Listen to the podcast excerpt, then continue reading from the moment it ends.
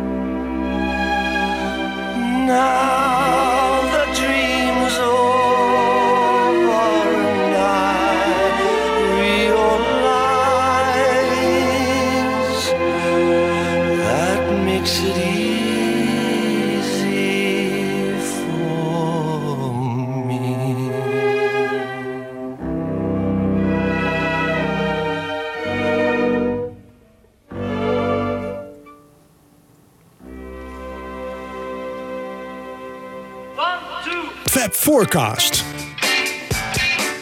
Goedendag, beste luisteraar. Welkom bij deel 2 van deze aflevering van eh, Nielsen en The Beatles. En als je aflevering 1 nog niet geluisterd hebt, ga dat vooral nog even doen. Want eh, we gaan nog even vrolijk door, maar wat voorkennis is zeker niet mis. Eh, we zitten hier in de studio wederom met Wiebo, Jan Kees en Jorik van Noorden. En we gaan het hebben over ja, de jaren 70 en verder. Eigenlijk in 1970 tot 1994, het jaar van zijn overlijden. En ehm, wat, wat mooier dit begin eigenlijk. eh, Easy for Me eh, van Goodnight Vienna. Geschreven door Ringo. En daarna liep het heel soepel over in eh, Easier for Me. Het heet net wat anders. eh, van de album. Ja, ik weet ook niet helemaal hoe je het uitspreekt. Hoe zeg je dat nou? Do it, eh, Doe het dan on Monday. do it on Monday. Jeetje, joh, dat had ik echt nooit gezien. Wist jij dat? Nee? Do it on Monday. Oké, jij schrijft het dus als... Ja, het is van Dieu et mon droit. De, de, die oude, dat oude spreekwoord in het Frans. Ja, En eh, ja, dit is dan de grap dat het een soort mengel is van do it on Monday en dat. oké. ja. En ook wel grappig dat nummer. Eh, Jij vertelt al even over de tekst. Maar ik bedoel, normaal gaan nummers altijd over hoe moeilijk het is om een bepaalde vrouw te krijgen. En hier gaat het over een, een vrouw die door niemand bemind wordt. ja.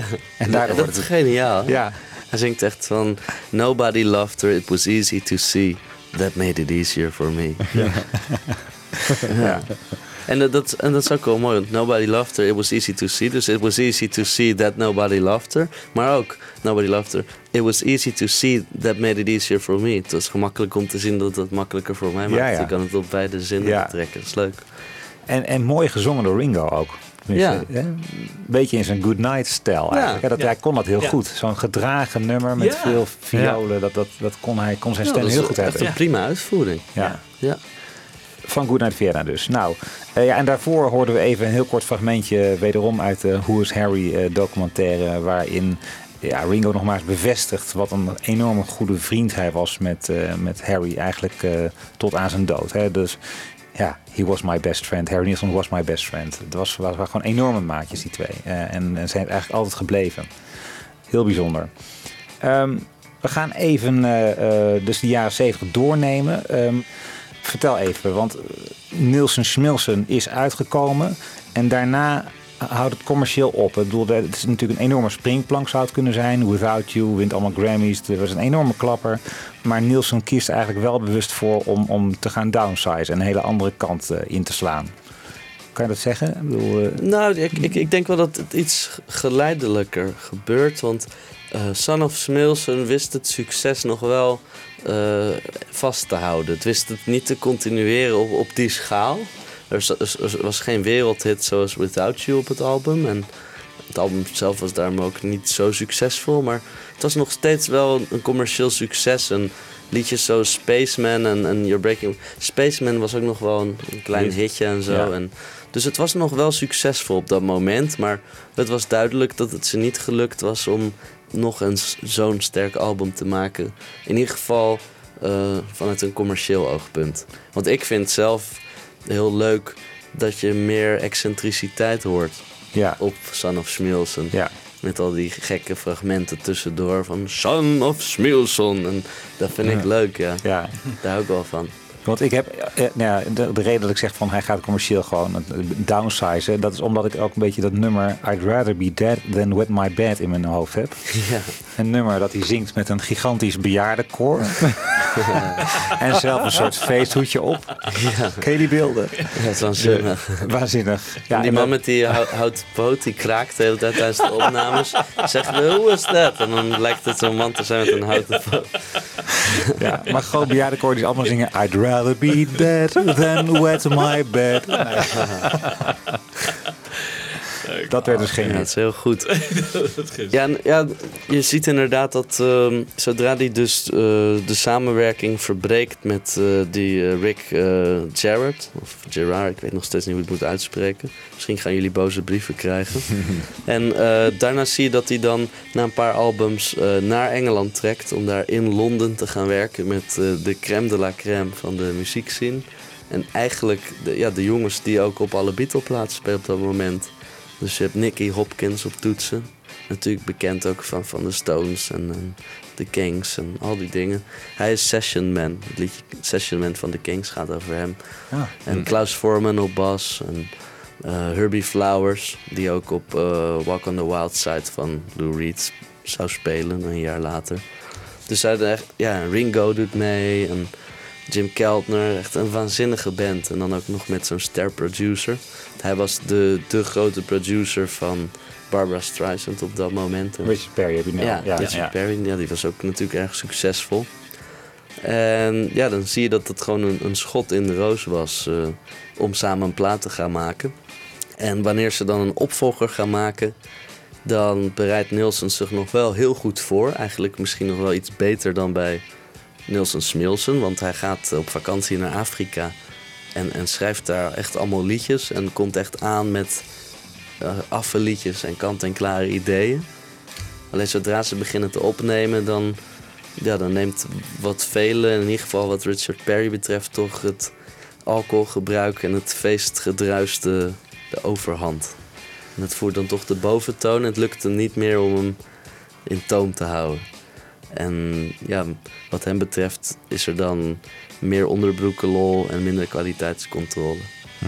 En ja, voor de Nielsen fans is, is dat heel leuk. En voor het grote publiek was dat ietsje minder. En dat was wel de richting waar het de, jaren daarna in, ja, alleen nog maar meer eh, op zou gaan. Maar vertel daar even iets meer over. Want wat gebeurde er dan tijdens die eh, productieopname? Ik wil eh, meer lol, maar eh, ze gingen niet echt tot het gaatje. Wil wat, wat, wat, nou, wat- dat wel, maar Harry was, had gewoon een heel zelfdestructieve kant. En die, ja, eigenlijk hoe, hoe groter zijn succes, hoe meer die ook naar boven kwam. Alsof een deel van hemzelf het hem zichzelf niet gunde of zo. En, En dat botst denk ik ook met Richard Perry, die altijd voor de, de, de perfecte take ging. Hè? Dus als één take niet perfect was, dan ging het maar door en ging het maar door. Dus dat was juist, die streefde juist een, een vorm van perfectionisme na, die, die hij natuurlijk niet kon brengen, Harry. nee, en Harry wilde een goede tijd hebben, want hij, was, hij, hij nam tegenwoordig op met, met gewoon vrienden van hem in plaats van met, met oude recessiejongens die werden Ja. ingehuurd. Dus hij wilde een feestje hebben. En ja, dit, zeker die platen later in de jaren zeventig, dan hadden ze gewoon een, een bar in de studio met allemaal eh, ook Japanse wijnen en, Ja. en drankjes. En ja, dat eh, ging helemaal los, heel veel coke. En Dus het materiaal was wel goed. ik vind het materiaal wel goed, ja. Ja, ja zeker. Ja, eh, Son of Smilson staan prachtige nummers op. Zoals bijvoorbeeld Turn On Your Radio. ehm, en Remember Christmas. Dat, Ja. ja. dat behoort, behoort tot, tot zijn beste nummers wat mij Ja. betreft. Ja. Oké. En, en dus daarna eh, probeert hij nog een opvolger te, te, te starten met Richard Perry. Dat mislukt dan. En dan komt A Little Touch of Smilson in the Night. Hè? Dus die, eh, dat, dat album met die, zeg maar een beetje Kisses on the Bottom, zeg maar, maar dan in 1973. Hè? Ja. Een beetje de, de- allemaal oude klassiekers. eh, En daar is, Amerika- daar is ook weer een. Beatle-connectie inderdaad dan. Want Derek Taylor die produceert dat. Ah, oké. En Ja. dat is natuurlijk heel grappig, want die had nog nooit volgens mij een noot gespeeld of geproduceerd. Maar Nee. zij waren heel goed bevriend en, en Derek de- de was ook eh, ja, iemand met een enorme kennis van de American Songbook en alle standards. Dus Ja. op basis daarvan werkte ze toen samen en dan met de arrangeur van Sinatra. En daar was hij echt op de, de top van zijn vocale kunnen. Ja. Daar, daar zingt hij zo waanzinnig. En En die hebben we helemaal op video. Ja, Dat is ook zo mooi. met het Ja. BBC-orkest Ja. zit hij ook zo de whisky te nippen en Ja. te roken constant en te hoesten zo weg van de microfoon. En dan gaat hij weer verder. Oh ja. Ja. Ja, dat is waanzinnig. En hoe bracht Derek Taylor het af, er vanaf? Als producer, vind jij? Hij hoefde niet veel te doen, want de engineers namen het op. En eh, eh, eh, de orkestleider, eh, zijn naam ontgaat me eventjes, eh, Gordon Jenkins... Die eh, dirigeerde het orkest en Nielsen zong, dus hij hoefde niet zoveel te doen. Nee. Nee, dus dat was, ik denk misschien het ook wel half een grap was eigenlijk van hem, om hem Ja. die, die rol te geven. Of het songmateriaal geselecteerd, misschien. Geholpen. Ja, misschien geholpen, ja. ja, want Ja. Harry die stuurde een lijstje naar ehm, Gordon Jenkins toe. eh, Van liedjes die hij wilde doen. En er stonden ook dingen bij als Hey Jude en Old Lang Syne. En uit een hekel aan de Beatles. eh, Jenkins? ja, Oh ja? Jenkins, ja, dat vond Net, net als Sinatra. Ja, net als Sinatra, ja. Vond hij helemaal niks. Dus zij zei, eh, dus hij zei toen van, eh, nee, dat is eh, te modern of zo. Dat was het argument van, het is te nieuw. En zo verzon hij verschillende argumenten om bepaalde dingen Ah. van de lijst af te krijgen. Ah, ja. Maar een hele mooie plaat. En daar zie je ook, ja, zijn stem is gewoon echt op de top van zijn kunnen. En, maar ja, het, het liep daar inderdaad wel spaak. Omdat ehm, Richard Perry zoiets had van... De laatste plaat bracht niet helemaal eh, de samenwerking en het succes... eh, die ik had eh, gehoopt en verwacht. En laten we nu proberen ons te herpakken. En, en weer een hele goede plaat te maken. En op dat moment zei hij, nee, ik wil dit nu eerst doen. En toen zei Richard, oké, als je dat wil, prima, maar dan scheiden onze wegen. En toen eindigde zo die samenwerking. En hij heeft nog wel te maken gehad met hem. Want hij leerde Richard Perry namelijk dus kennen toen voor die sessies. En toen later heeft hij op Ringo's plaat Ringo... heeft hij ook weer wat dingen gedaan. Er, daar ehm, ja, zong hij op een paar liedjes. Volgens mij zong hij ook op dat nummer eh, Sweet 16. Your 16, Your ja, de 16. achtergrondvocalen. Ja, zong Ja. achtergrondvocalen. En dus eh, daar was hij ook wel aanwezig. En toen ook op de opvolger op Good Night Vienna in 74, waar we net eh, Easier For Me van hoorden. Ehm, en daar zong hij ook op Only You. Zong hij een, eh, een mooi achtergrondkoortje. En dat is denk ik hun laatste samenwerking geweest. En het- je had net even over A Little Touch of Smilson in the Night. Ik vond aardig, je mailde daar ook nog iets over, over de, over de hoes. Eh, Oh ja, ja. ja want eh, wat je eigenlijk ziet is dat er heel veel interactie was tussen Harry en John, Harry en, en George en Harry en Ringo. Maar heel weinig interactie tussen Harry en Paul. En ja, het zat natuurlijk in het begin die interactie muzikaal. Dat, dat McCartney hem vroeg van, kun je een liedje schrijven voor, me, voor Mary Hopkin? En dat hij kwam met de Puppy Song. En, maar verder zie je dat zij niet op een persoonlijk level met elkaar omgingen verder. En terwijl er wel een wederzijds respect was. Maar dat er vooral mee te maken dat Paul eh, ja, zich terugtrok van alles wat met het Beatle-verleden te maken had op dat moment. En hij ging gewoon op, op de countryside wonen. En ja, de anderen die trokken allemaal naar Amerika en die gingen in LA hangen en feesten en in Londen. Ja. Ehm, dat is denk ik de voornaamste reden. Eh, maar omdat hij eh, Paul wel heel hoog had zitten en veel respect voor hem had, muzikaal en als persoon. En eh, ja, ik wilde laten zien van ik wil geen kant kiezen in dit conflict. Conflict droeg hij op de hoes oorspronkelijk een aantal buttons, waaronder een button van McCartney. Maar toen uh, heeft hij het, eh, op de hoes zijn het eigenlijk andere buttons geplaatst in de foto. Dus volgens mij geretoucheerd. Oh ja? Maar, Hmm. maar uh, het was zijn intentie om uh, Paul te dragen, om te laten zien van... Je leest vooral over mij en, en John en, en George en Ringo, maar tussen ons is het ook goed. Ik kies geen partij, ik hou van allemaal. Maar wie en waarom is dat gereduceerd?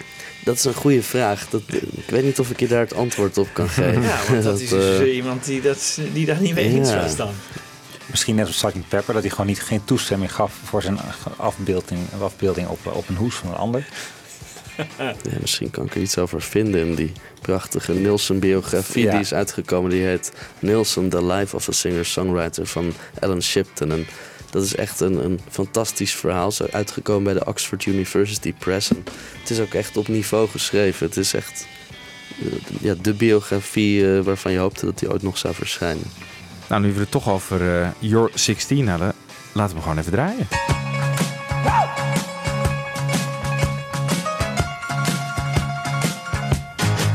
You come on like a dream, peaches and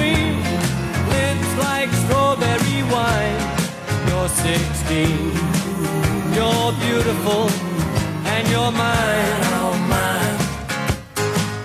You're all ribbons and curls, ooh what a girl, eyes that sparkle and shine. You're 16, you're beautiful, and you're mine, oh mine, mine, mine. You're my baby,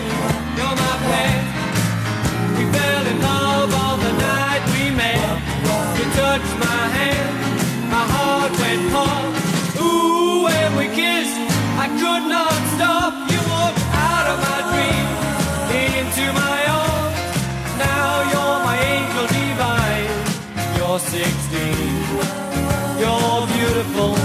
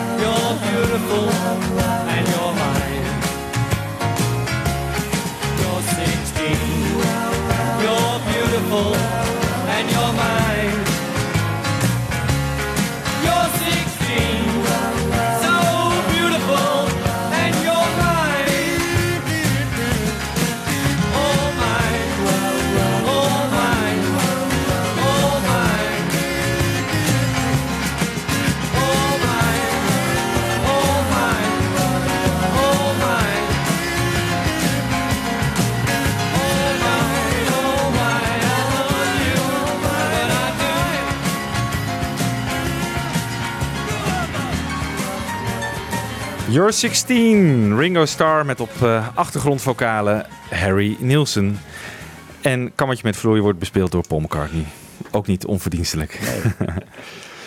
Enorm goed geproduceerd, hè? Ja, Ja. zo mooi helder. Ja. Prachtig. ja. Richard Perry. Ja. Hey, we moeten, dan zit in 73. En eh, hier horen we dus al een bijdrage van eh, Nielsen aan het Ringo-album. Maar eh, berucht is vooral de samenwerking tussen Nielsen en Lennon op het album Pussycats. Ehm, ja, ik ken het album eigenlijk zelf slecht, vrij slecht. Maar jij hebt het vrij uitvoerig moeten bestuderen voor de Lost Weekend aflevering. Ja, toch? maar ja, bij mij... eh Zakt het weer weg? ja, zakt dat Fijn dat we. Jorik bij ons hebben. Is, heb je wat met het album? Jawel. Ja, ik vind het wel een heel interessant document. Interessant, Interessant, document. Hmm. Ja, ja maar eh, eh, er staan ook hele mooie dingen op. En ehm, de kwaliteit van de vocalen verschilt ook nogal. Eh, Kijk, voor degenen die dit verhaal niet kennen. ehm, tijdens de Last Weekend van John greep Nielsen zijn kans. Want John bood hem aan om zijn volgende album te produceren. En dat werd de plaat Pussycats. En nou, dat was natuurlijk de, de droom eh, van zijn leven die uitkwam. En ehm, ja, ze gingen de studio in, er was materiaal, maar eh, Harry verloor zijn stem tijdens de sessies. En ja, hij, was, hij stond natuurlijk bekend om zijn prachtige stemgeluid en zijn enorme bereik. En dat was ja, nogal dramatisch. Het was opeens echt een echt, eh, echt zo'n Ja. stemgeluid, weet je wel. En Beetje McCartney op Pinkpop eigenlijk. Sorry. Iedereen schrok er heel erg van. En, maar ja, Harry die was zo bang dat Lennon de sessies zou afbreken. Dat hij deed alsof het goed ging. En alsof het gewoon oké was. Terwijl hij eigenlijk bloed aan het spugen was op de microfoon. En ja, in plaats van dat hij toen de sessie stillegde en, en hulp zocht, is hij toen doorgegaan uit angst dat, dat de plaat dan nooit af zou worden gemaakt. En dat de samenwerking met Lennon zou eindigen. Wat natuurlijk heel sneu is. Want Ja. eh, tegen de tijd dat hij wel hulp zocht, ja, was het al te laat. En herstelde zijn stem nog wel enigszins, maar werd hij nooit meer zoals hij geweest was. Dus Pussycats, dat is echt een, ja, dat scheidt eh, ja, alles wat ervoor kwam en alles wat erna kwam. Wat had hij met zijn stem, weet je dat? Wat, wat was het? Wat, eh, Ja, eh, eh, het is een combinatie van ja, het is een ruwe levensstijl, gewoon drankmisbruik, drugsmisbruik en er niet goed voor zorgen. En ja, Lennon en hij hielden schreeuwwedstrijden in de studio. Wie het hardst kon schreeuwen als ze dronken waren. En ja, Lennon die, die won dat. En Harry die, die trok dat eigenlijk niet zo goed allemaal. En ja, hij wijt het er zelf aan volgens mij dat hij een keer een nacht op het strand heeft doorgebracht. En daar heeft geslapen en toen een, een keelontsteking of iets heeft opgelopen. En ja, gewoon keihard is doorgegaan met, met zingen, drinken, drugsen gebruiken. En Ja. ja, dat, door, door dat niet te laten rusten en helen, maar keihard door te gaan, dat dat, dat het gevolg is geweest. Onherstelbare schade. Maar is dat nou zo onherstelbaar? Want hij krijgt Ja. zijn stem toch terug op, op latere albums? Of, of Ja, vind, je, vind je dat het... Dat het is niet meer te vergelijken. Het is gewoon een. Ja, de- die hele kopstem en dat hele fragiele, engelachtige, dat is voor Ja, ja. goed weg. Ja, dat, dat heel eenvoudig naar, naar de hoogste octaaf. Die flexibiliteit is weg en dat bereik. Het wordt een kleiner bereik. En ik vind het ook heel mooi. Hij, hij weet het heel goed te gebruiken en nog steeds de nummers prachtig over te brengen en eh, emotie in te stoppen. Maar ja, het, het is gewoon niet te vergelijken, vocaal. Nee. Het publiek die schrok zich echt rot toen die plaat uitkwam. Ja. Men wist echt niet wat er gebeurd was. Nou, we gaan er wat van draaien. Jij wilde Mucho Mungo horen en, en Mount Elga. Waarom? Nou, eh, dat is in zoverre interessant omdat dat eh, eigenlijk een medley van een liedje van Lennon en een liedje van Nielsen. Dus het is een samenwerking tussen beiden. En, eh, er zijn er maar een paar van geweest. En dit is de- denk ik de, de bekendste daarvan. Lennon die had het liedje Mucho Mungo en dat was eigenlijk een onaf fragmentje. En ja, dat voegden ze toen samen met het liedje Mount Elga van Nielsen. En dat kwam zo op de plaat. En ja, je, je had eigenlijk wel meer samenwerking wat dat betreft verwacht op die plaat. Als Lennon en Nielsen samenwerken, dan is het eigenlijk vrij mager dat er maar één liedje op de plaat door hun twee is geschreven. En dat er covers op staan van Rock Around the Clock en, Ja. Loop the Loop. En dat je denkt van? Ja. is dit serieus? En Subterranean Homesick Ja, Blues. goede cover, maar ja, misschien een beetje onnodig. Ja. Maar ja, ik vind het wel een goede cover. Die, maar die, ja, die andere zo van, hmm. En dit is, dit, is een, dit is heel mooi. Oké. Zullen we even beginnen met een stukje demo van, eh, van Lennon? Hoe die Leuk. dat eh, ooit voorspeelde. En daarna gaan we door naar eh Mucho Mungo en Mount Elga van Harry Nielsen. Okay. Mucho Jesse.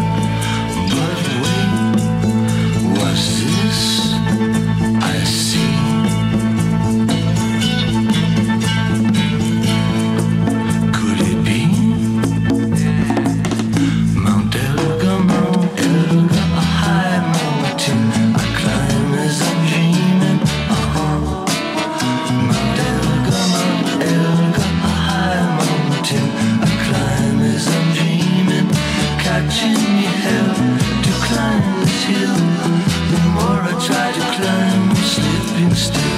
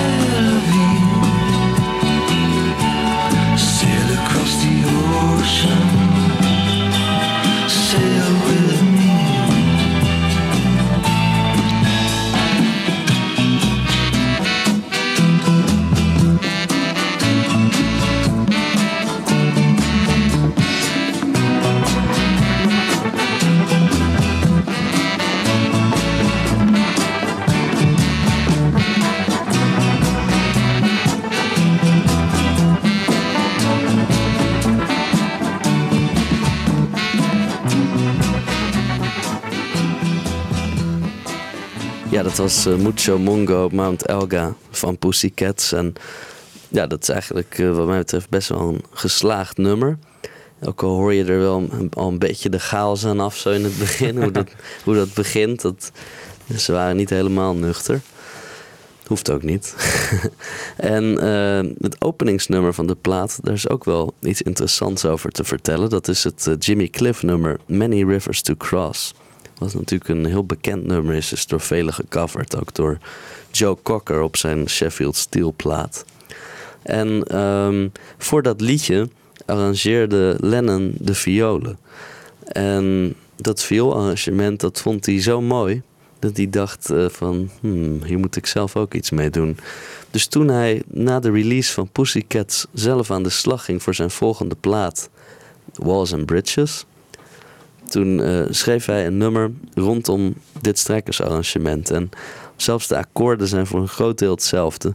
Het resultaat is eh, ja, werkelijk eh, voortreffelijk. Want Number 9 Dream is wat mij betreft een van de aller, allermooiste Lennon-nummers. Het is mijn favoriete solo Lennon-nummer. We gaan even luisteren.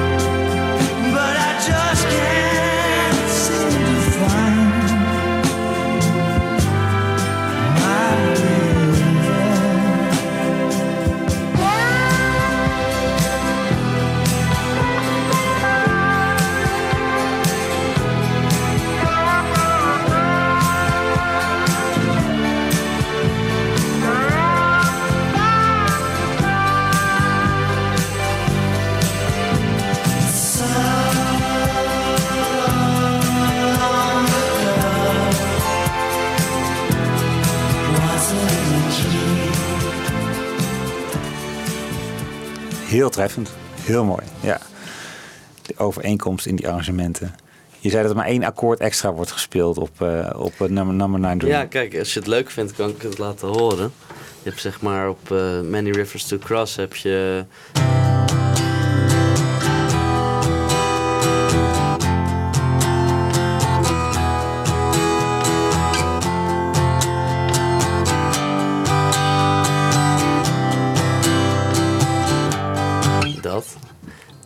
eigenlijk is er maar één klein verschil en dat is de...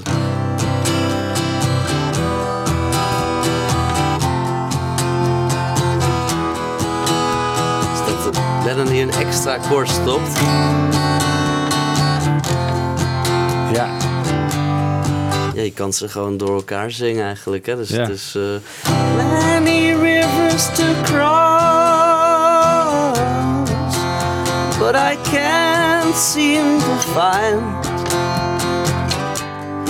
My way over So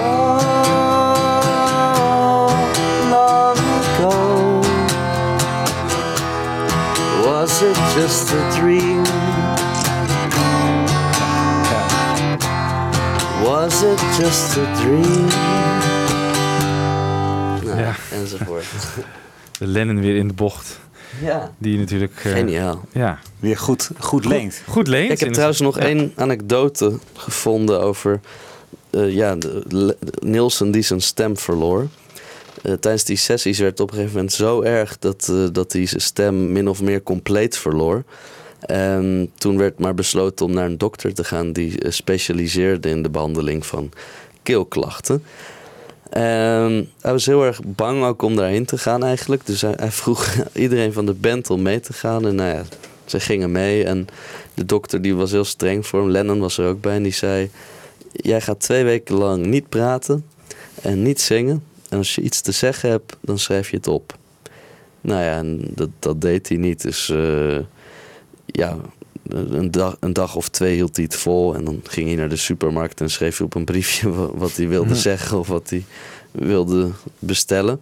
Maar ja, daarna dan ging het weer helemaal mis. En Maypeng die herinnerde zich ook van, van ja, eh, Harry die, die deed overdag dan één of twee dingen om zijn stem beter te maken. En dan werkte hij eraan en dan deed hij zijn best daarvoor. Maar ja, dan s'avonds dan ging hij weer drinken de hele nacht. En dan ja, maakte hij alles weer ongedaan waar hij gedurende de dag Hmm. eh, ja, voor gewerkt had. En ja, dat is een hele verdrietige vi- visueuze cirkel. Ja, tragisch. Ja. Ja. Ja. Hij in de vorige show ook even een leuke anekdote vergeten te vertellen over Two Virgins. Want eh, nog, nog even terug naar het moment dat dus Harry daar in de studio komt. Ehm, Lennon is natuurlijk eh, dan flink met Yoko Ono in de weer. En heeft, zijn album, heeft de albumcover voor Two Virgins al opgenomen. eh, al, al genomen. En die heeft, hij laat dus een, een kopie zien aan, eh, aan Harry Nielsen. En die kijkt het zo aan en die ziet dat het geslacht van Lennon een, een klein beetje naar rechts hangt. Voor de, voor de kijker naar rechts hangt. En dan zegt hij tegen Lennon, spreekt hij de legendarische woorden... Ik zie in ieder geval dat je met rechts masturbeert. en toen kon ze ook nooit meer stuk tussen die twee. Dus, eh.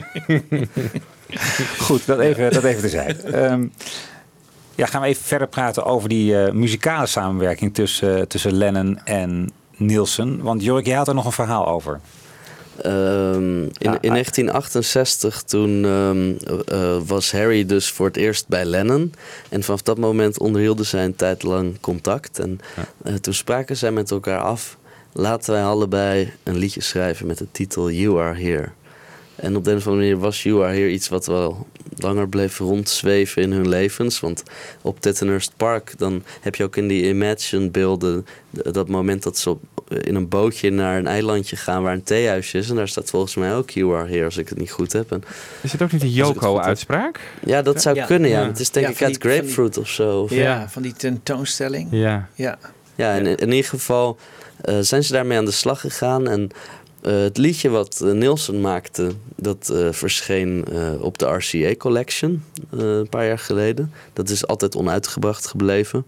Als je het hoort, dan begrijp je waarom. Het idee is leuk, maar ja, het is zeer onaf.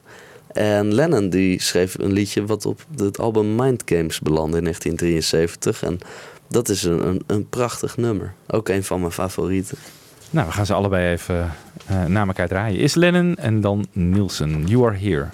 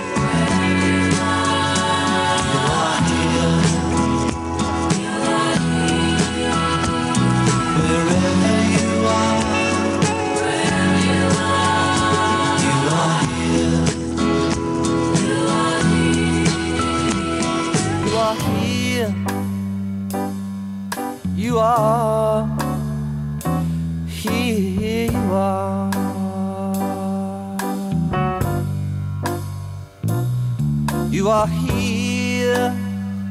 Here you are. You are here.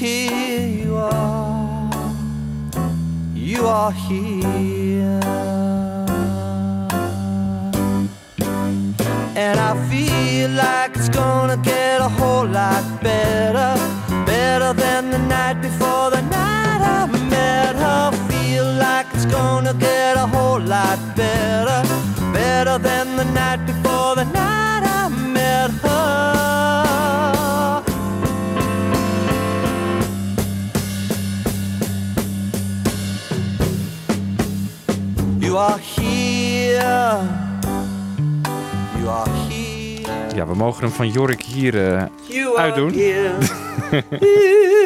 ja, ongeïnspireerd liedje. Ja. maar toch. Lennon is beter. Die van Lennon is beter, ja. Dat zeker. is een, een van mijn favoriete Lennon-nummers ook. Ja. Die samenwerking was wel vruchtbaar op de een of andere Ja. manier. Ja. Oké. Ain't no people on the old road. Ja, nou, Jo- Jorik, leid het eens even in. Want we hebben dus eh, de sessies rond Pussycats nu gehad. Ja. Volgens mij eindigt het ook in dat Lennon weer terug naar New York gaat. Hè? Die heeft een beetje de LA-lifestyle gehad. eh, De, de, de, de toet en de snor, eh, zeg maar, lifestyle. Dat is even genoeg geweest. Ehm, Ja, want eh, het is niet één project wat in chaos ontaarde. Pussycats, maar ook nog natuurlijk zijn eigen plaat met veel Spectre, eh, Ja. die rock and roll. Dus hij heeft dan toch het gevoel van ik moet weer eens orde op zaken gaan, gaan stellen. En ja, weer eens aan de bak. Ja, precies. En er staat gewoon gezinsleven, et cetera. Maar de samenwerking met Nielsen houdt niet helemaal op daar. Althans, er volgt nog een soort, eh, een laatste... eh, ja, het is niet echt een samenwerking, maar een nummer wat ze allebei opnemen. Nee, het is een co-compositie, als ik me niet Ja, vergis. klopt. Ja. Ja, het is een eh, liedje ehm, wat Lennon grotendeels al had geschreven. En ehm, toen heeft Nielsen daar textueel nog aan bijgedragen. Dus het is eigenlijk een enige echte ja, co-compositie. Muchamonga Mount Elka is meer een soort medley. Maar hier hebben ze echt samen aan gewerkt. En ja, Nielsen die voegt een aantal heel, heel Amerikaanse uitdrukkingen toe aan de tekst. En, maar het is een liedje wat ze allebei wel hoog hadden zitten. Want... eh Nielsen die deed het op zijn laatste studioalbum Flash Harry in 1980. En Lennon die zette het op zijn eh, Walls and Bridges album. Een, een zwaar onderschat album uit 1974.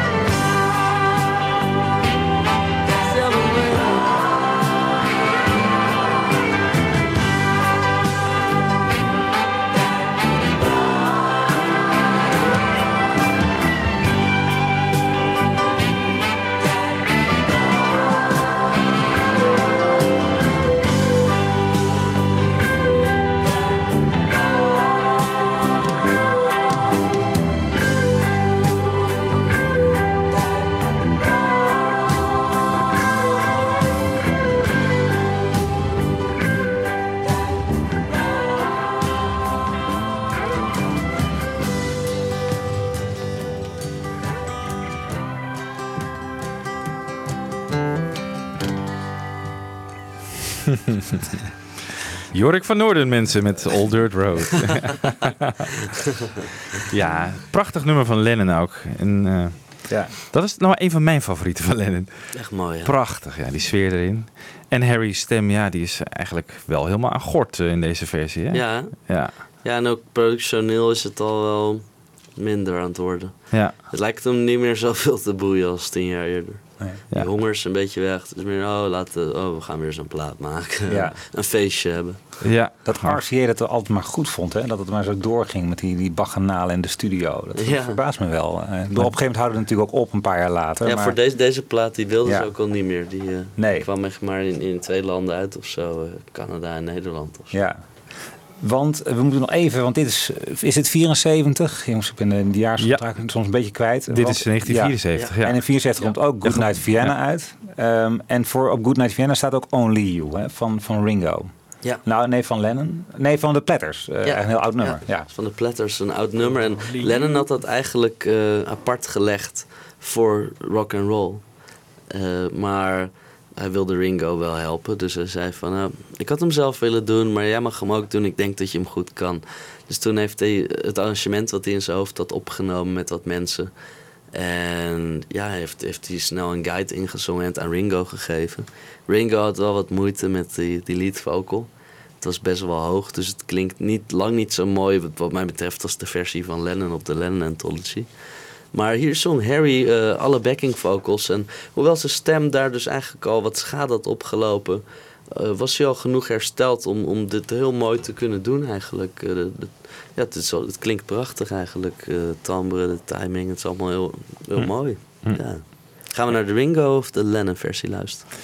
De Lennon-versie. Ja, Ja, Lennon maar. keus, ja. En volgens mij heeft hij dit arrangement ook een beetje toch wel weer gebruikt op rock'n'roll bij Stand By Me. Want het begint Ja, met die... Juist. Only you and the when the night. Ja. Goed. Hey, we gaan even naar de meester zelf eh, luisteren. Het is echt John. het idee dat ik de gitaar bij heb. Dat hebben muzikanten altijd wel. Die gaan er overal doorheen spelen. Je kan het eruit knippen. Nee, het is Nee hoor, doen we mooi. niet. Het is hartstikke mooi. Oké, Only You. John Lennon met op backing vocals Harry Nielsen.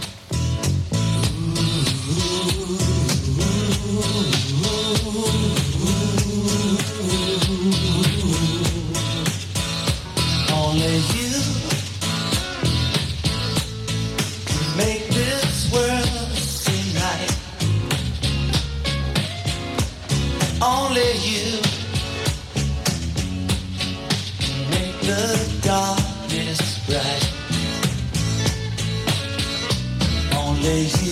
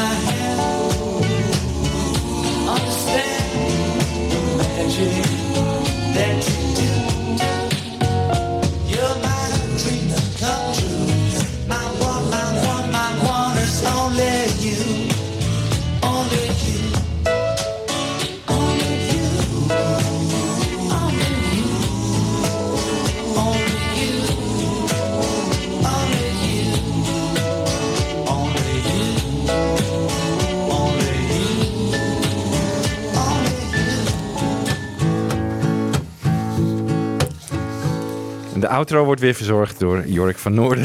Ja, die heel enthousiast zat mee te spelen. is Ja. geweldig. We genieten hier dubbel op. Ja, ik ga, en van Lennon en van... spelen, denk ik.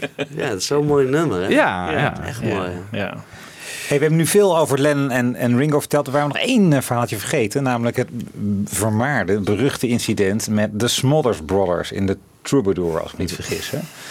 Eh, Dat gaat ook, eh, dat is verhaal, dat hebben we in de Lost Weekend Show al, al, al wel verteld. Maar er valt nog wel iets meer over te vertellen. Want, en dat doen, laten we, dat doen we eerst in eerste instantie even aan de hand van een verhaal van eh, de Smothers Brothers zelf. Ik weet trouwens niet eens, wat, wat was het eigenlijk voor act? Was het een soort, eh, weet ik veel, Simon en Garfunkel of zo? Wat Een soort comedy act. Comedy act. Ja, ja. Ze hadden vroeger een eh, tv-show. Ja. En Ja. daar zijn de Who eh, hebben daar ook opgetreden. Daar zat toen eh, die ontploffing. Met die explosies, Ja. toch? Ja. Ja, Comedy ja. Hour was het inderdaad. Ja. Ja. En volgens mij speelt Tommy Smothers op Give Peace a Chance in de Hilton. eh, nee, niet in eh, Ik denk dat Montreal. je daar gelijk in hebt, Ja. ja. En, en volgens mij was dit ook hun grote comeback. Ja, waar dat is dit mooi. Ja, klopt. Ja. Ja, en, Ja. en misschien moet ik nog even, even ter intro, want volgens mij zit dat weer niet in dit fragment. Eh, even vertellen dat Harry Nielsen een week of zo eerder Tommy Smothers, een van die broertjes, had geholpen in zijn act. Want eh, kennelijk had hij met de timing helemaal niet goed, was hij veel te vroeg afgelopen. En toen had Harry wat tips gegeven over hoe kan je nou je act wat perfectioneren. Oh. Dus hij was eigenlijk helemaal niet eh, anti-Smothers Brothers of zo, helemaal een niet. fan. Hij was een fan, hij dacht van Ah. ik ga hem helpen. Ja. En een week later loopt hij dus met Lennon daar langs en denkt van nou laten we even gaan kijken, een, een kijkje nemen over hoe die act nu loopt. Ja. Ja. en dat gaat dus helemaal mis. En toen gingen ze ook helpen, want ze gingen dingen roepen. Ja, alleen qua timing werd het eh, niet helemaal eh, geweldig. We gaan even luisteren.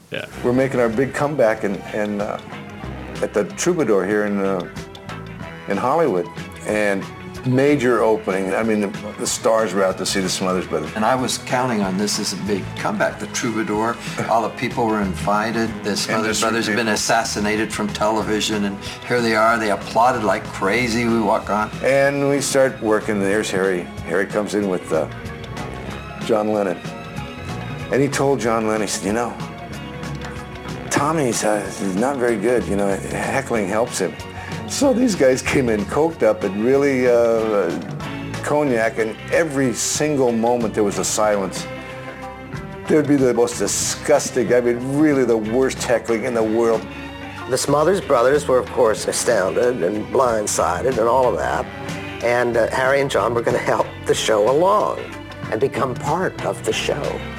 That's what their idea was. Four or five sheets to the wind. I got drunk and shouted. You know, uh, it was the first night I drank Brandy Alexander's, which is brandy and milk, folks. And I was with Harry Nielsen, who didn't quite get as much coverage as me, the bum. and he really encouraged me. You know, there was, I usually have somebody there that says, "Okay, Lennon, shut up," and I take it. You know, but I didn't have anybody around me to say, "Shut up," and I just went on and on. Harry's going, come on, let's say it some more. And I turned around and I looked at Harry and said, please stop. And he goes, no, no, the audience loves us. I said, no, they don't. I was really pissed at him. Totally pissed at him. Well, Dick and I have a very tight act with great spaces in for timing, and every one of them was wrecked. And next thing you know, the manager came over and grabbed John by the collar.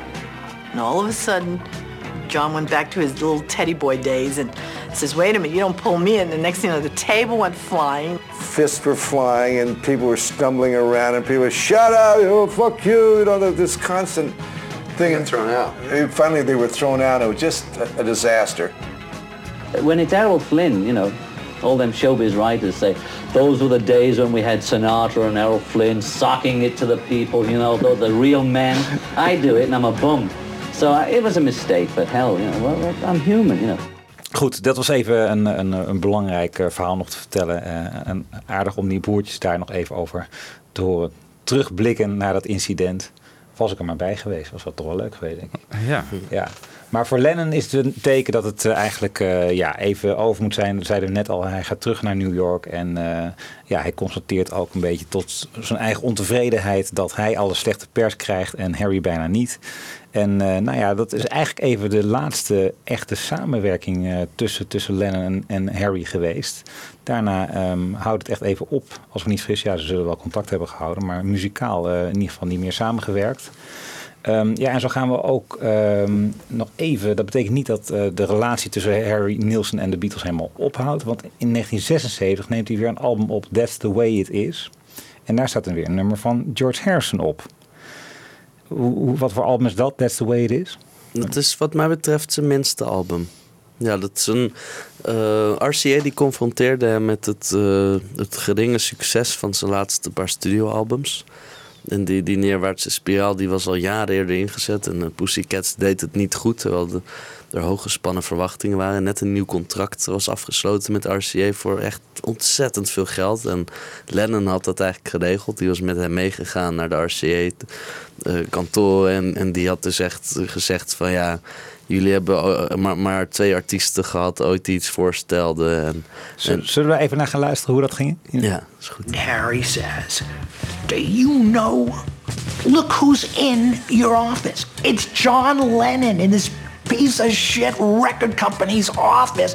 John Lennon is here. And, and John says, Do you know who stand? This is Harry Nilsson, the greatest rock and roll singer. And you're fucking him over. There's John giving a speech saying, You're going to lose one of the greatest voices of all time. You got to re sign this man. You got to give him a record deal. You got to, I mean, John was just going right for it.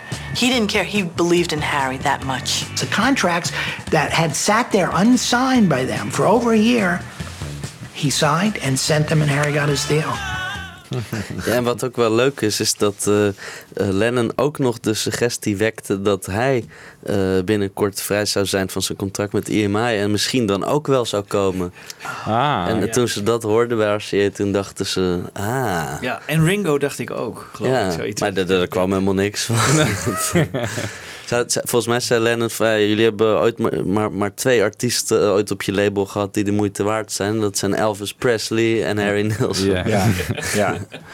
En ehm, dus, dus die deal die komt er dan? Die komt er, maar alle albums die, die volgden, die, die haalden het niet eh, qua, ja, bij eerdere successen. Dus je had inderdaad dan ehm eh, Pussycats en, en dan Do- Do It On Monday en Sandman. En nou ja, dan zegt RCA van joh, eh, nu moet je maar weer eens met een producer gaan werken. Het feest is over. Ja. En dan, nou ja, met, met, met wat tegenstrubbelen gaat hij daar eh, wel in mee.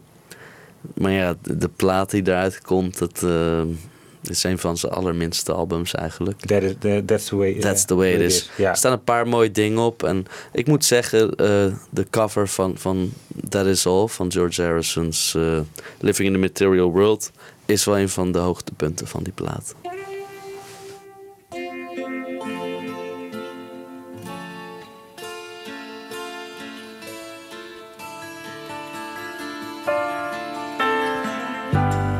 That is all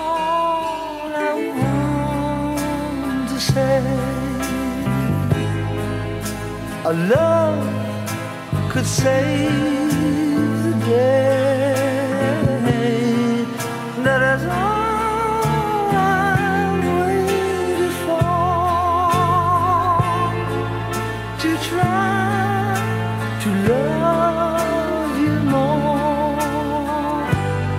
That is all I want to do.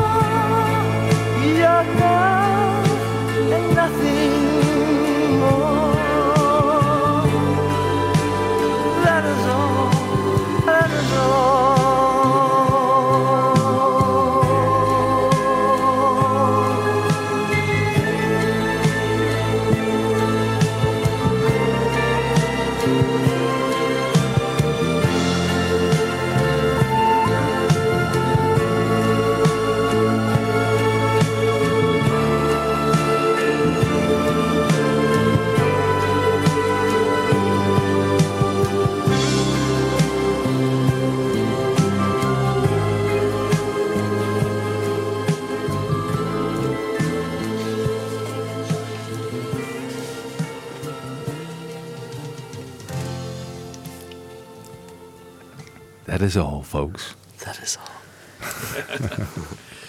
Goed, That Is All. Dat is dan nog een, dus een studioplaat eh, uit 76. Ehm, maar al vrij snel, hij heeft dus een nieuwe deal. Maar al vrij snel komt hij ook weer zonder deal te zitten volgens mij. Want Knilsen, is dat dan zijn volgende? Ja, dat is de plaat die hierop volgt. En, Ja. en dat was echt weer een, een heel sterk album. Echt een, een collectie songs die, ja, die, die echt goed was. Hij had echt mooie liedjes geschreven en echt de tijd genomen. Ook een heel duidelijke richting gekozen. Dat, eh, alle liedjes die eh, bestonden uit eh, zang, percussie, bas. Hier, en daar wat gitaar. En vooral heel veel strijkers. Een hele mooie plaat is dat. Dat is een, een van zijn beste ook, denk ik. Ben ik helemaal mee eens. Dus inderdaad, luisteraars, als je wat goede late Nielsen wil horen, luister dan vooral naar Nielsen. En ook nog aardige Beatle- Beatle-connectie, want de cover is van eh, Klaus Forman, hè? Ja, ja, met die ogen. Dat is een Ja. moet je maar opzoeken. En Ja. ja. het is alleen wel, wel sneu, want hij heeft heel erg zijn best gedaan voor die plaat. Misschien wel meer dan alle platen de jaren ervoor. Eh, dat komt ook omdat hij in die tijd ook eh, ging trouwen en zo. Dus hij, hij probeerde zijn leven wat te beteren. Maar ja, toen overleed Elvis en toen gingen alle pro- promotiebudgetten naar Elvis. En kwamen Oh. alleen maar Elvis reshoots. Dus die, die plaat die, die, die verdween en die, die zonk als een, een baksteen. Ja. En dan is het voor RCA genoeg. Ja. Die, die, wil, die Dat was een beetje af. een laatste kans eh, Ja. die ze hem gaven. Dus toen hebben ze hem inderdaad eh, afgekocht. En ja, dat was voor hem heel pijnlijk, geloof ik. Ja. Het wordt ook wel gezegd in die docu. Ja. En, en, en zijn carrière neemt eigenlijk een, toch een tamelijk dramatische wending. Want hij gaat eigenlijk gewoon nog maar één, één echt album uitbrengen in 1980. Hè, dat Flash Harry. Ja, en, daar dan is nog hele een Popeye soundtrack. Oh ja. Met Van Dyke Parks en, en Robin Williams zitten ze dan op Malta. Ja. En ja, en, en nog wat losse dingen voor films. En Ja. ja, dan gaat hij ook proberen wat filmscripts te schrijven en zo. Dat is iets wat hij nog in de ethisch een tijdje doet. Maar Ja. ja, het lijkt allemaal niet zo van de grond te komen. Hij is vooral gewoon bezig met zijn gezinsleven. En Ja. Zes gezondheid kinderen. wordt al minder ook dan. Zes kinderen. Ik weet niet of ze allemaal, niet allemaal met Oena volgens mij, maar hij heeft, hij heeft er nogal wat. Ehm, eerst even terug naar, naar 1980. En natuurlijk moeten we ook even de, de dramatische gebeurtenissen van december 1980 eh, eh, doornemen. Want eh, ja, die zijn ook zeer bepalend voor wat, wat Harry Nielsen in de jaren 80 eh, veel gaat doen. Namelijk strijden tegen bezit van handwapens. Maar eerst luisteren we even hoe Harry Nielsen in de studio hoorde van de dood van Lennon. I was with Harry on the night that John was shot. And he was in the studio. It was that Monday night because we were all watching the football game. And all of a sudden the, the flash came on the screen that said John Lennon had been shot. And we all freaked. And it was like, what? You know, and everything just stopped for a minute. People just looked at each other and shook their heads. And I went in the bathroom and just put a wet towel on my face and just said, Jesus Christ, not him. It devastated him. Because I don't think that Harry felt that they'd had their last conversation. Well, it was so severe that we didn't talk about it between us. I don't think he ever really dealt with it. And right after that, he went into major gun control. He started throwing parties. We'd all go to his house, and he had the little button with the gun with the X through it. And, and he started doing that. And it was all for John. But I really sort of think it was sort of a ghost that stayed with him forever. My name is Harry Nielsen, and I'm uh, national chairman of the End Handgun Violence Week, which takes place between October 25th and October 31st.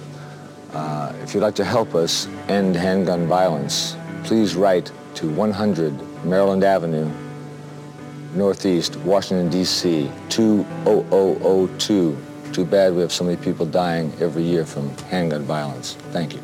Ja, dat is, eh, vond ik zelf altijd heel bijzonder om te lezen in de biografie van Shipton, eh, die je al even noemde. Dat, eh, ik bedoel, ik wist dat hij veel het zich aantrok, de dood van Lennon, en veel ging strijden tegen, tegen het bezit van handwapens. Maar het wordt gewoon fulltime een soort nieuwe baan voor hem. Hè? Hij Ja. stopt eigenlijk gewoon helemaal met zijn, met zijn muziekcarrière en hij is jarenlang een soort een fulltime campaigner tegen handwapens, tegen het bezit van handwapens. Ja.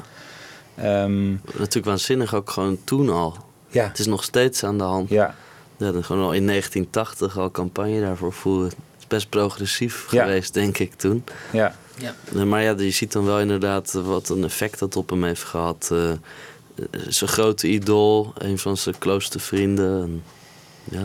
Ja. hij was denk ik echt gebroken daardoor. Ja. En ik heb ook het idee dat na die eh, last weekend dat er nog wel contact was, maar dat Nielsen Harry een beetje weghield en, en Yoko en zo ook. Lennon Harry een beetje weghield. Ja, ja. dat idee heb ik, ja. Ja, want inderdaad, de, de bekende Harry-trips die eh, ook een weekend lang eh, eh, zeg maar door het hele land reizen en alleen maar zuipen, dat, eh, dat is op een gegeven moment even genoeg geweest. Ja, inderdaad. Interessant vind ik ook om, om dan daarover te lezen is dat, dat hij, wat zijn insteek was. Hè? Want je had in Amerika die National Rifle Association, zeg maar de grote pro, eh, pro-wapenbezit lobby. En Harry Nielsen, die is eigenlijk van de, een soort politieke opvatting. Denkt van nou, weet je wat, we moeten daar gewoon een lobbyorganisatie tegenover st- stellen. Maar die dan gewoon een tegengeluid laat horen en ook gaat lobbyen. En eh, dat was eigenlijk zijn, zijn doel. En zo wordt hij dus voorzitter van al die conferenties en die, die werkgroepen die proberen om eh, ook bij veel bekende Amerikanen, Steve Martin en zo, allemaal, eh, om ze allemaal voor hun kar te spannen om, om toch vooral te lobbyen tegen wapenbezit. Ja, hij heeft natuurlijk uiteindelijk heel weinig effect gesorteerd. Maar ik heb er wel ontzettend veel respect voor. Voor zoveel toewijding. Eh, dat heb ik echt bij geen enkele andere. Ik bedoel, je, je, kent veel, je kent veel verhalen over politieke betrokkenheid van popartiesten. Maar wie zet zijn hele muzikale carrière on hold om eh, gewoon eh, fulltime eh, ja, toch Ja, lobbyist te worden? specifieks. Hè? Ja, en- het is niet, hij verrijkt zichzelf er niet mee of Nee. zo. Het is echt volledig. Volledig tegen voor- daarvan. ja. ja, ik vraag me ook af hoeveel effect het had, maar ja, dat, dat maakt eigenlijk niet uit. Maar ja, zoals ook als je hem hoort spreken daarover, dan je hoort eigenlijk al dat hij niet helemaal nuchter is of zo. Dat is een beetje. eh, Ja, ja, ja. En de- Ja. ja, hij was toen echt in die jaren gewoon ja, fulltime alcoholist. En dat is ook deel van die tragische Ja. Die was toen al ingezet. Ja. Het was Ja. gewoon al een oude zuiplap. En hij deed heel erg zijn best, maar je hoort het al gewoon een Ja. beetje Ja. zo. Ja. Nou goed, dat even over eh, ehm, de strijd van, eh, van Harry tegen, tegen handguns, die dus nog tot, eh, tot in de jaren negentig ja, doorgaat. Ehm, nog even, we hebben nog niet echt gehad over de, de band tussen Ringo en Harry. Ja, wel al gezegd dat ze beste vrienden van elkaar zijn, maar er valt, valt nog wel wat meer over te vertellen. Bijvoorbeeld het, de film Son of Dracula. Heb je die ooit gezien, Jorik? Ik heb op YouTube wel een stuk ervan gekeken, maar ik geloof niet dat ik hem helemaal af kon kijken. dat lag niet aan mijn internetverbinding. Nee. ja, nou goed. ehm, volgens mij eh, een van de meest eh, dramatische films die ooit gemaakt is. Eh, zo, heeft Ringo er een paar- op zijn cv staan van dat soort films. Maar is denk ik beter dan Give My Regards to Broad Street. Oké. nou, dat betwijfel ik. Niet dat ik fan ben hoor, maar... eh, Hey, en we moeten ook nog even eh, jou dat singeltje eh, laten horen van Drumming is My Madness. Want daar- Ah, ja. daarvan zei je dat is het B-kantje van... Van Rack My Brain. Ja. Het liedje wat Harrison voor hem schreef. En ja, dat, dat is wel een leuk nummer. Dat, dat eh, stond op de plaat Stap and Smell the Roses. Ja.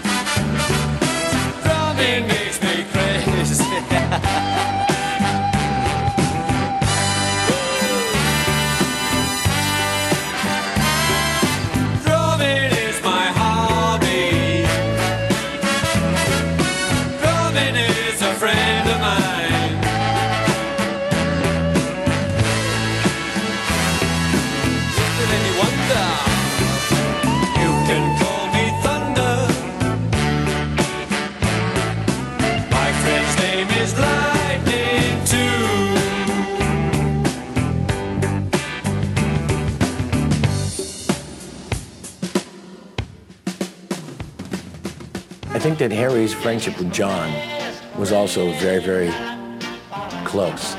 But I, I don't think it was as intimate as his relationship with Ringo Starr. When Ringo Starr would give Harry Nilsson a present for Christmas, then Harry Nilsson's present for Ringo Starr's Christmas was twice as big. I mean, they just kind of like, it was obscene. They loved hanging out. They loved being together. And they just loved, and they, they also, you know, they, there was a time when everybody was getting crazy. They loved getting crazy together, you know. They could just go on and on and on. And the two of them were like an act, you know. They were kind of Laurel and Hardy. We went to Ringo's house once and they had a password. And uh, Harry would say the password at the gate. It was something really strange and I don't remember what it was. But Ringo knew who it was and let him in, you know. it was that sort of thing. It's like the secret password for the clubhouse. I was associated then with uh, drinking and carousing, and because I think Keith Moon's a friend and Ringo's a friend, and we always and we have good times. People could assume you're raising hell if you're having a good time. But I promise you, folks, we don't raise hell, but we do have a good time. Er werd daar in ieder geval genoeg eh, brandy gedronken in die eh, vriendenclub. Met eh, Keith Moon, Mark Bolan, wie nog meer?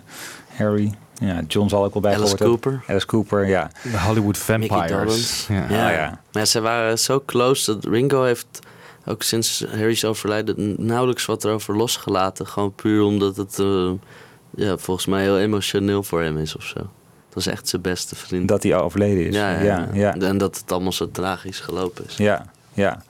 Want als we daar even naartoe gaan, hè, wat gaat er mis eh, in die jaren tachtig? Ja, je zei van hij, gaat, eh, hij, hij blijft maar doorzuipen. Hij maakt geen platen meer. maar eigenlijk gaat het begin jaren negentig pas echt mis. Namelijk ook financieel gaat het mis. Hè? Ja, ja dat, dat, dan blijkt inderdaad dat, eh, ja, dat die flink is bedrogen door, door degene die, eh, die hun, hun geld beheert. Waardoor eh, blijkt dat waar hij denkt dat hij nooit meer hoeft te werken, dat, dat in werkelijkheid hij zijn huis moet verkopen om te kunnen blijven leven, Ja. zeg maar. Ja. Dat gaat dan vooral geloof ik over schuldeisers in verband met die films die hij maakt, die eh, eigenlijk Ja. floppen. En eh, nou ja, goed, dat wordt, dat, dat wordt een, eh, een groot financieel drama. Hij komt er wel weer enigszins bovenop, nog voor zijn dood ook wel, geloof ik. Hij Maar- wordt ook geholpen door, door Ringo, door Yoko. Die, die geven allemaal geld. Ja. Die, volgens mij kocht Yoko een huis voor hem. Ja, Of- nou, ja, Ringo kocht een Ringo huis van. kocht een huis, Yoko Ja. leende hem geld om, om te investeren. Met de tekst van, ehm, ja, de, doe er iets, iets creatiefs mee. Ik, ik weet dat je een slimme man bent of Ja, zo. Dus het komt precies. vast goed. Ja, ja. Dus hij komt daar wel bovenop. Ehm, ja, jij noemt Joko al. Ehm, daar, daar, daar maakt hij ook nog muziek voor, hè? Dat is ook weer zo interessant. Ja, hij maakte een, een soort album met liedjes van Yoko. eh, ja, wat was het? 1983, Ja, denk ik. Ja. En ja, ik weet niet. Ik denk dat het toch ermee te maken had dat hij in, in ja, na de dood van Lennon toch ook toenadering zocht tot haar en, en, en iets goeds zwaar wilde doen. En, Is dat interessant, dat materiaal? Het, het- ja, ze zelf kan ik er niet echt naar luisteren. Want ik vind de liedjes niet heel Nee.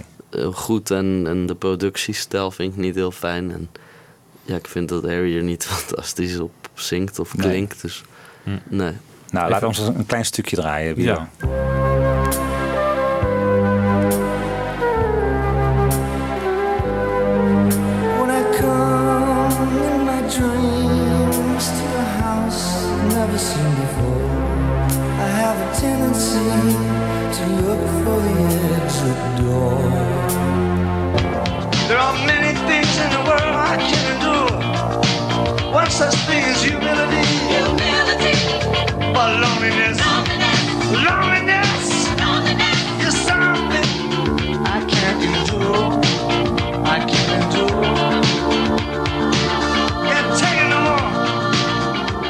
Dat waren fragmenten dus van eh, die, eh, die Yoko-plaat. ehm, Every Man Has a Woman of zo, zoiets dergelijks. eh.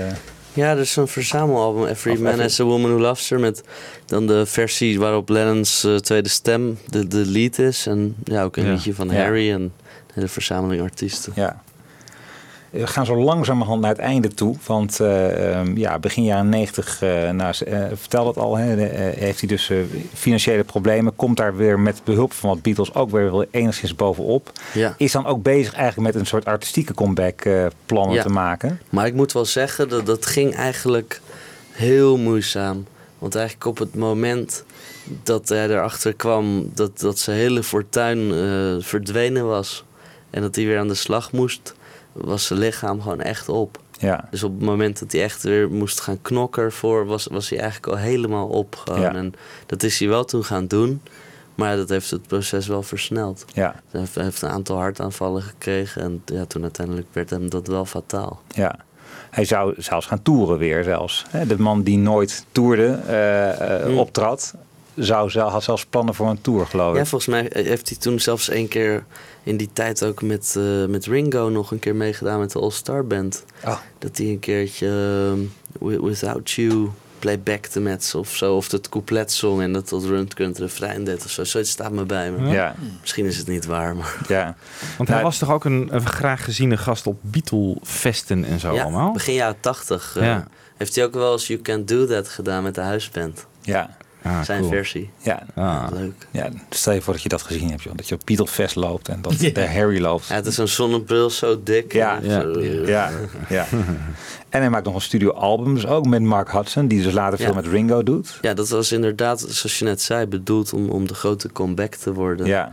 En ja, op de dag van zijn overlijden eh maakte ze eigenlijk de zang af. Zong hij het laatste in wat er nog ingezongen moest worden. Ja, ja. Huh, echt En waar? s'avonds ging hij na- naast zijn vrouw in bed liggen, slapen. En, En volgende dood. ochtend was hij eh, dood. Jeetje. En dat is nooit uitgebracht? Of wel? Nee, er zijn een paar liedjes op promo's verschenen, maar het, het album is nooit uitgekomen. Nee. Ja, ik, ik weet niet waarom. Ik weet niet of het echt niet goed was of dat, dat de familie het niet wilde of zo. Ja. Dat weet ik niet. Dus een stukje even luisteren, van, want er is dus inderdaad wel wat naar buiten gekomen. Ja, dat nummer UCLA. En er zitten nog wat Beatles-referenties in. There is no place like Penny Lane. There's no more yesterday. But something in the way you move me keeps me moving on from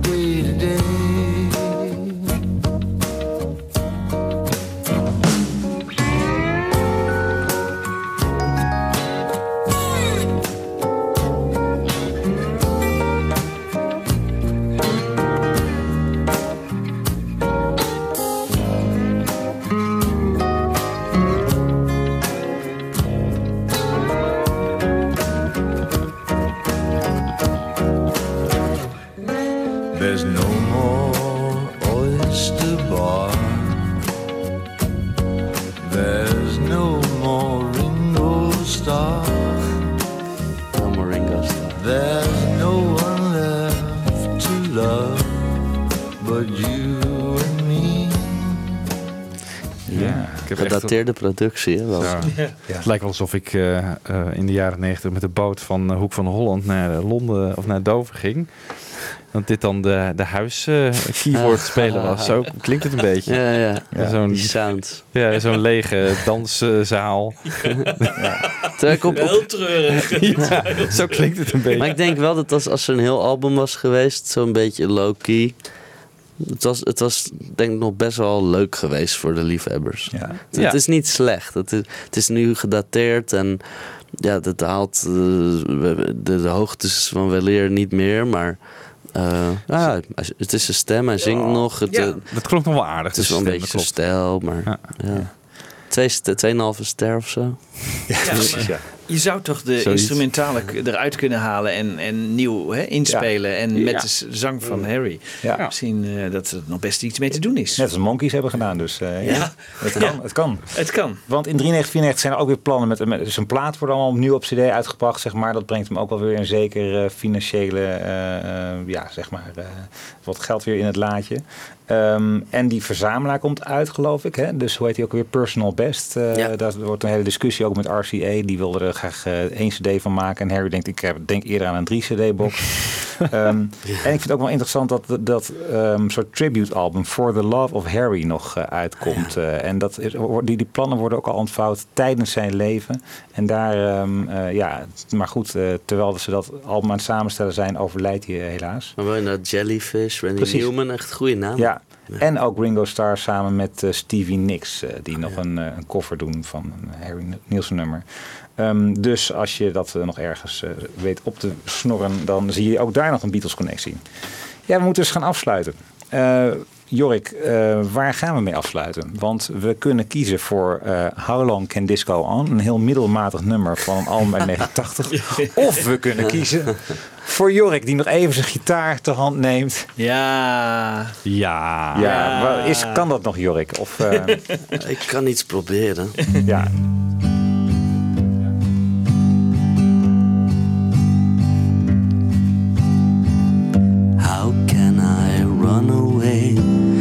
Darkness at the close of day when all I think about is you? Not knowing where I'm going, what am I to do when all I think about is you? I'll stand an hour knocking, knowing that my heart is mocking me. She doesn't live here anymore. Oh, I don't know why I bother. What else can I do when all I think about is you? dream maker, heartbreaker. How can dreams come true when all I think about is you? I'll stand an hour knocking, knowing that my heart is mocking me. She doesn't live here anymore. Oh.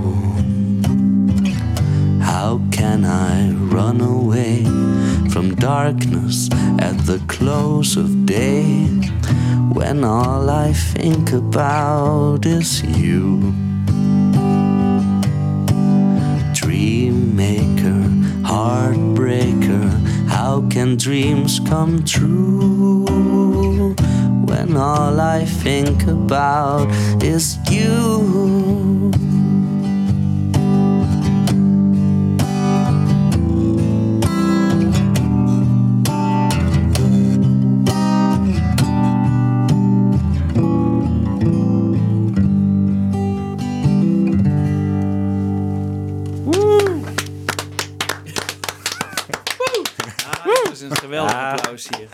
Heel mooi. Nee, echt heel bijzonder. Waar En, staat dit op, eh, Jorik? Is dat de plaat Knilsen? Knilsen, oké. Nou, dan ga ik Ja. die eens even checken, want ik ken het eh, Dat moet je echt niet. doen, het openingsnummer van eh, Knilsen. Heel ja. mooi. Ja, echt schitterend.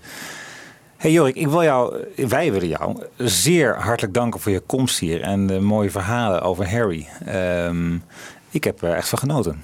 Ja. Ik ook, zeker. En veel geleerd. En veel geleerd. Ja, Ja. zeker. Ja. Nou, Ja. dank jullie wel. Ik vond het heel leuk om te mogen komen. Nou, eh, wederzijds. En, en we hebben echt veel... eh, ja, we hebben eh, mooie nummers ook gehoord van Harry. En echt veel geleerd, ja. Een interessant, eh, toch eh, wat onbekende aspect Precies, van de hele het is, een, het is een beetje een on- onderbelicht onderwerp op een of andere manier. Die relatie Harry en de Beatles. Maar Ja. eh, Nou is Harry sowieso wel een beetje natuurlijk. Want die documentaire heet ook niet voor niets Who is Harry and why is everybody Ja. talking about it? Ja. Van, ja. Ja. Ja. Het is een beetje vergeten. Ja. Nou, onterecht. Hey, dank voor je komst. En, ja, eh, dank jullie wel. En eh, wij zijn er eh, de volgende keer weer. Tot dan. Doei doei. Doei. Fab Forecast. Luister ook naar Fab Forecast via BeatlesFanclub.nl.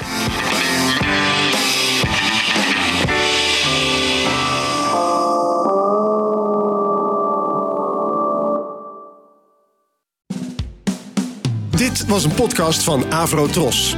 Wij maken tientallen podcasts per week. Van klassiek tot pop, van actueel tot archief, van reguliere radioshows tot speciaal voor podcast gemaakte programma's. Kijk voor meer podcasts op avrotros.nl.